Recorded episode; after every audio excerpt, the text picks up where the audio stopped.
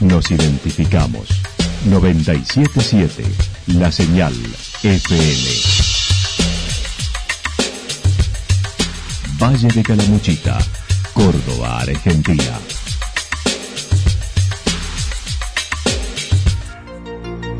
El más completo resumen de las noticias de la región, encontralos todos los días a las 12 y 30, a las 16 y a las 22 horas.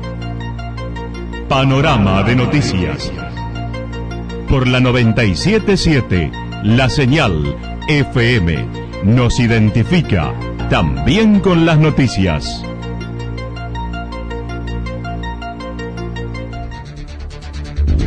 Municipalidad de Villa del Lique. Una forma de vivir. Gestión Ricardo Zurdo Escole.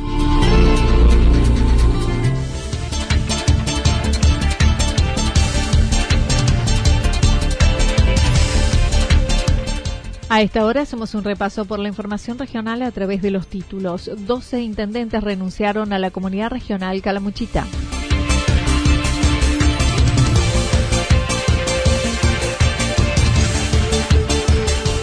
Jaime de la Cruz encabeza la lista Sumar en Calamuchita. Villa del Dique satisfechos con la temporada y a punto de iniciar obras.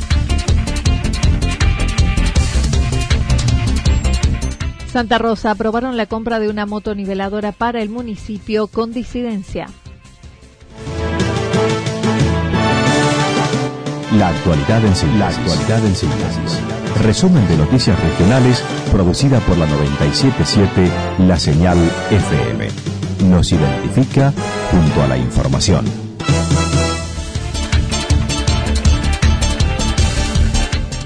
12 intendentes renunciaron a la comunidad regional Calamuchita. El grupo Encuentro Calamuchitano, conformado por 12 intendentes y jefes comunales de Calamuchita, uno se alejó, decidieron darle forma institucional y legal desde la mitad del año pasado, pero ahora renunciando formalmente a la comunidad regional presidida por Carlos Alessandri. Ricardo Escoles, por Villa del Dique, comentó. Eh, hemos de tomar una decisión clara. Eh, somos 12 hoy eh, ya la semana que viene nos juntamos para hacer las ordenanzas y el estatuto de la nueva institución que se va a llamar Encuentro Regional Calamuchitano. Bueno, y vamos a funcionar, vamos a abrir una cuenta, vamos, va a tener un administrador, va a tener dos colaboradores de ese administrador y vamos a funcionar en base a, a los criterios, las pautas y la dinámica que nosotros creemos que tiene que tener la región. Así que yo ya no, ya es difícil, no puedo ni debo, porque no soy parte ya, hablar de la comunidad regional, porque no estamos, somos encuentros de la Muchitana. Mientras tanto, señaló las anunciadas elecciones de la comunidad del próximo 22 de marzo. Dijo no participarán, ya que consideraron no fueron invitados a la asamblea que se llevó a cabo en septiembre, donde se renovaron las autoridades de aquel espacio. Resulta que cuando le vienen a cobrar la cuenta a Santa Rosa por la basura, el intendente le pide que venga el tesorero, porque estaba céfala la comunidad y no tenía los cargos. Y le mandaron por vía WhatsApp un acta que dicen que hubo una asamblea en 3 de septiembre, no me acuerdo bien la fecha, pero en septiembre, donde se eligieron las nuevas autoridades de la comunidad donde el tesorero es el intendente, el presidente comuna de Amancay, y bueno, se, cubrieron los cargos que generaban la cefalía y ninguno de nosotros fue invitado. Por lo tanto, estaba claro que no quería que estuviéramos ahí. Bueno, cuando vos tenés estos, estas miradas, estos síntomas y estas acciones concretas más allá de las palabras, está claro que no tienen que estar ahí. Bueno, uno Normalmente yo en mi vida no he estado en un lugar donde no quieren que no esté. La comunidad regional administra la planta de residuos sólidos de Cañada Grande, a la que dijo pagarán por cada vez que lleven la basura. Así lo señaló Ricardo Escoles. Bueno, vendrá el tesorero, el presidente de la comuna de Amancay, me firmará el recibo y yo le pagaré la plata que corresponda a las toneladas de basura que hemos llevado en enero. Cada uno funcionará así. Te quiero aclarar que el predio de la basura de Cañada Honda es un predio provincial. y que el encargado de la planta es un empleado del medio ambiente. Digo, para que sepamos, casualmente la, la provincia originó eh, para eliminar los basurales a cielo abierto de todas las regiones, lugares para que todos los municipios llevaran a ese lugar. Este, en el proyecto ese de la provincia, este Cañada Honda estaba dentro de ese proyecto. Por lo tanto, incluso te digo más, el predio, no sé, no te quiero exagerar o mentir, pero fue hecho por ley, incluso la, adquisición del predio o, la, o la aceptación de que el predio fuera de la provincia. Por lo tanto, es provincial y vamos a seguir llevándolo como si fuéramos unos clientes. También sostuvo esta constitución como tal no se encuentra fuera de la ley ya que la misma permite la existencia de dos comunidades o grupos por región. Por lo menos dos comunidades, no hay, digamos, no es que te obliga a que sea una sola y que eso sea un embudo donde todos tengan que caer ahí. Primero. Segundo, nosotros tenemos un diálogo permanente y un ida y vuelta con todos los ministros de la provincia y con todos los directores y secretarios, por lo tanto, eh, y creo que reconocen que somos una entidad que representa un porcentaje del Valle de Calamuchita y nos tratarán y nos respetarán y, nos darán las posibilidades en base a esa representatividad que tenemos. No hay ningún problema, yo no veo, no ha surgido ningún problema ni hemos tenido ningún inconveniente cuando tomamos todas estas medidas, porque son medidas que tienen que ver no con lo que la gestión de la provincia en general, sino con la mirada particular de la región, donde hay discrepancia de cómo conducir eh, la política institucional del Valle, nada más.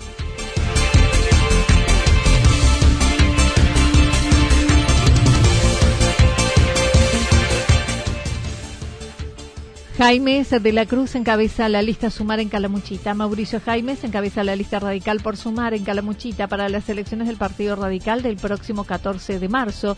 Destacó la importancia de la discusión interna de los partidos que deben servir a la gente. Principalmente con Rodrigo de la Red venimos hablando desde hace años, nos conocemos desde hace mucho.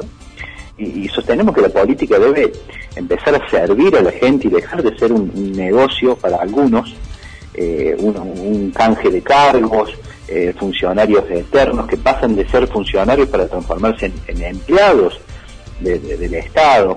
Eh, entonces, eh, esa discusión de qué queremos con la política, para qué va a servir la política, porque hay que ser consciente, en una gran mayoría ha dejado de servir la política y eso se traduce después en los resultados electorales, en la opinión de la gente sobre los partidos políticos. Entonces, la discusión que planteamos del radicalismo trasciende no solo el radicalismo, sino para todos los partidos políticos y también el ámbito de Calamuchita, porque va a llegar a, Córdoba, de hecho ya ha llegado el planteo que hacemos desde Calamuchita. Fue muy crítico con la línea que acordaron Mestre Negri, indicando por ellos no se pudo dar la discusión dentro de la región. De nuestro espacio que está compuesto por la mayoría o casi todos los intendentes, jefes comunales, concejales, eh, hemos presentado por sumar, insistiendo también en esto, ¿no? En esta necesidad de renovar y de dar una discusión política en serio. Eh, yo sé que el maestrismo no quiere, yo sé que Ramón Mestre se opone a este tipo de, situaciones y, bueno, es contra eso que lo que vamos tratando de, luchar. Eh, hay, hay resultados claros que la gente también los maneja. Desde el año 95 no ganamos ninguna elección en el departamento de Calamuchita eh, llegando al peor resultado en el año 2019, cuando en las elecciones para el legislador obtuvimos 4.000 votos de un total de, un total de 30.000. Entonces, hay un mensaje de que debemos hacer algo y no seguir sosteniendo esto que propone eh, Ramón Mestre y, Mario Negri, ¿no? Eh, es, una situación muy muy triste y muy dolorosa que, que el actual presidente del partido eh, militen permanentemente la no construcción destruyendo a un radicalismo en los últimos 25 años y sobre todo en Calamuchita. Por igual consideró las gestiones de Mestre y Negri, este último en cargos legislativos desde 1983 sin renovación del espacio político. Así lo firmó. Entonces esa discusión nosotros la, vamos a dar lo mismo. Haya internas, nos deje Mestre ir internas o no. El debate que está dando hoy este espacio y, y que me toca estar a mí al frente es para decirle eso a Ramón Mestre y a Mario Negri. Nosotros queremos una discusión distinta para la política, porque vemos que la política ha dejado de ser útil para el vecino, para el vecino de a pie, para aquel que no sabe cómo llega a fin de mes, para el que no sabe cómo va a hacer para conseguirle un estudio ginecológico a la señora o la señora que anda peregrinando por todo el departamento y toda la provincia para que le hagan eh, una atención relacionada a causas de violencia familiar, eh, todo ese tipo de situaciones que sufre el ciudadano común, como te decía recién, que no tiene atención de salud, que le roban en, su casa, eh, que le roban en la calle, todas esas situaciones comunes son las que los políticos deben empezar a discutir y analizar cómo vamos trabajando para llevarle soluciones. Esta, hay una dirigencia que no, que eso no le interesa.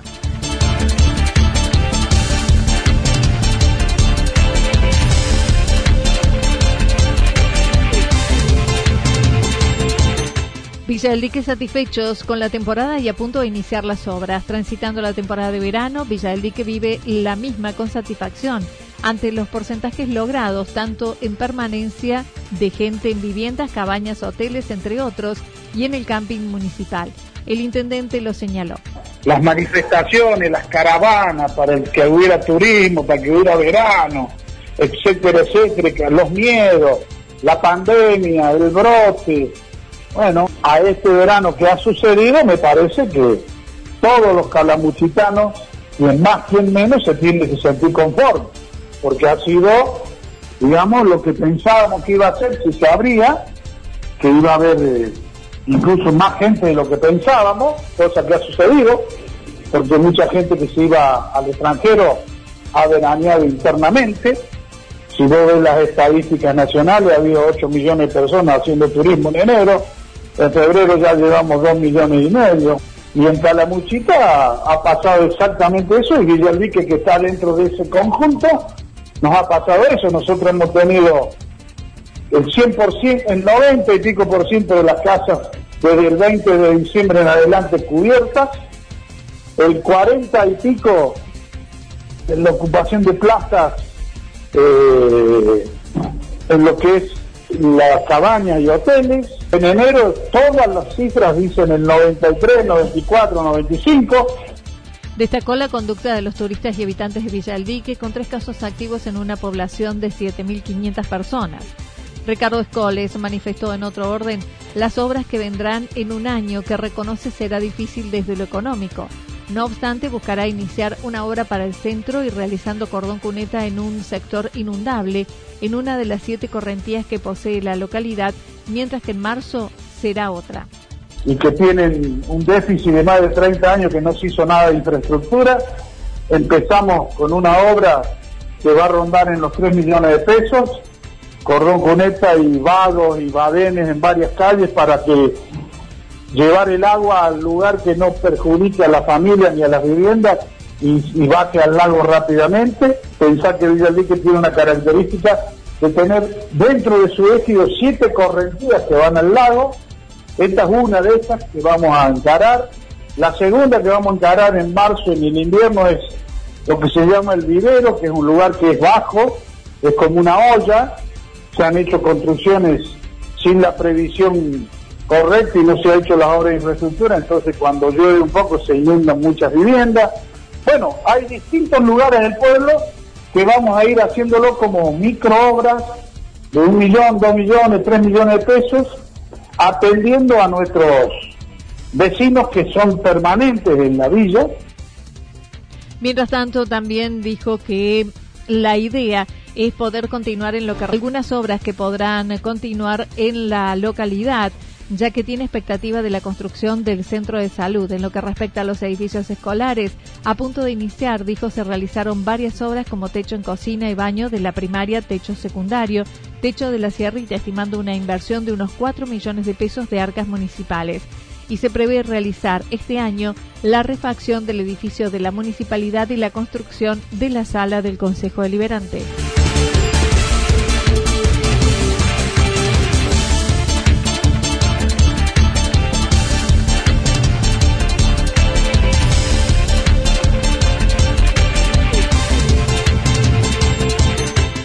Santa Rosa aprobaron la compra de una moto niveladora para el municipio con disidencia. El martes se llevó a cabo una sesión extraordinaria del Consejo Deliberante donde contó con la asistencia de seis concejales, ya que uno de los ediles estuvo ausente por vacaciones. En ella se trató el proyecto de ordenanza del boleto educativo gratuito con el gobierno provincial que no están alcanzados por el sistema habitual. Luciano Torres indicó fueron 16 las personas afectadas en el 2019. Donde concurrimos seis concejales de los siete, lógicamente estamos en un periodo de, vacaciones donde uno de los concejales de la oposición está de vacaciones, tengo que decirlo, porque es informante también, es informar también el, la cantidad de, concejales que estuvimos presentes. Así que bueno, eh, se trataron en, el, en la sesión el día martes por la noche el proyecto de ordenanza del convenio firmado entre el señor intendente municipal y la Secretaría de Transporte de la provincia de Córdoba por el, boleto educativo gratuito.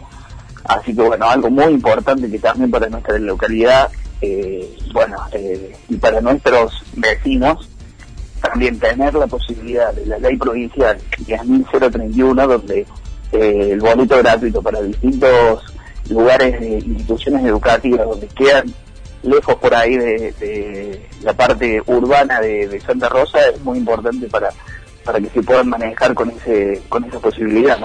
También se aprobó la compra de una moto niveladora luego de haber analizado tres presupuestos presentados. El presidente del cuerpo indicó se eligió el mejor que es de las varillas, cero kilómetro nacional y de fácil acceso a repuestos y postventa, además con financiación.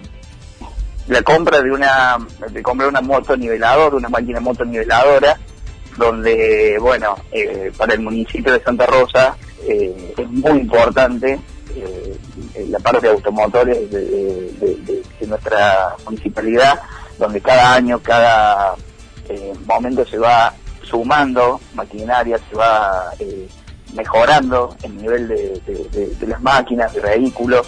Y bueno, y en la parte de obras públicas han estudiado, lógicamente, con tres eh, presupuestos de, distintos lugares, eh, de Buenos Aires, de Las Varillas y de La Granja, lugares donde venden este tipo de, máquinas. han estudiado tres presupuestos y han elegido el mejor presupuesto de estos tres, donde también hay que tener en cuenta no solamente eh, los lugares, sino eh, la calidad del producto. Y bueno, han elegido el presupuesto, hemos elegido el presupuesto y se ha aprobado el de las varillas, donde bueno, la máquina cuenta, una moto, es una motoniveladora Pauni, 0 kilómetros, industria argentina, eso también hay que decirlo porque es muy importante el postventa de todo esto. La inversión es de 16 millones de pesos. El concejal por el radicalismo, Estanislao Erazo, no apoyó la iniciativa por considerar era un millón de pesos más cara que una que él presentó. Luciano Torres dijo no lo hizo por escrito y aún no lo ha presentado. Eh, yo considero como presidente del, del, consejo eh, que, a ver, él cuando va con una propuesta tiene que ir con papeles en manos para poder hacerla la propuesta eh, leal lo hizo lógicamente verbal. Eh, un, una, un proyecto de ordenanza se presenta 48 horas antes, 48 horas antes del comienzo de la sesión, donde él tiene tiempo también de poder presentar el proyecto o eh, el presupuesto en el lugar o en el ejecutivo, donde si él considera que sale muchísimo menos el monto, eh, lo podemos evaluar, lo podemos ver, eh, inclusive hasta después, esto también lo quiero dejar en claro, hasta después de haber aprobado la ordenanza, se puede volver atrás con una ordenanza viendo también el valor de la máquina que él presupuestó. Bueno, también esto hago puntos aparte de acá porque se le pidió que traiga los papeles para poder ver esto y no no lo trajo. Inclusive yo le he mandado mensajes, audio, lo, hemos eh, hablado, inclusive no hemos recibido todavía respuestas de aún eh, de él. ¿no? Dijo se le solicitó lo presentado a posteriori para analizarlo y no fue hecho por el concejal. Finalmente, y en otro orden, el periodo ordinario del Consejo iniciará el primero de marzo. Una semana antes realizarán la preparatoria para el nombramiento de autoridades.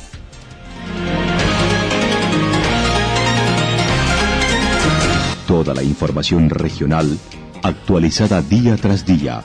Usted puede repasarla durante toda la jornada en www.fm977.com.ar. La señal FM nos identifica también en Internet.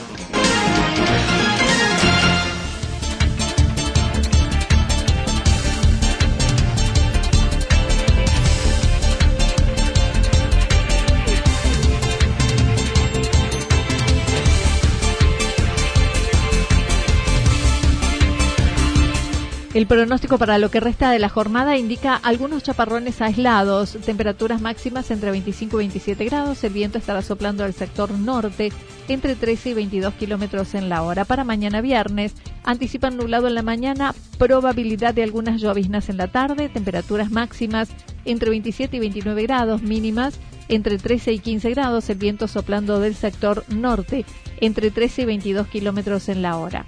Datos proporcionados por el Servicio Meteorológico Nacional. Municipalidad de Villa del Lique. Una forma de vivir. Gestión Ricardo Zurdo Escole. Lo que sucedió en cada punto del valle. Resumimos la jornada a través del informativo regional en la 977. 977 La Señal FM.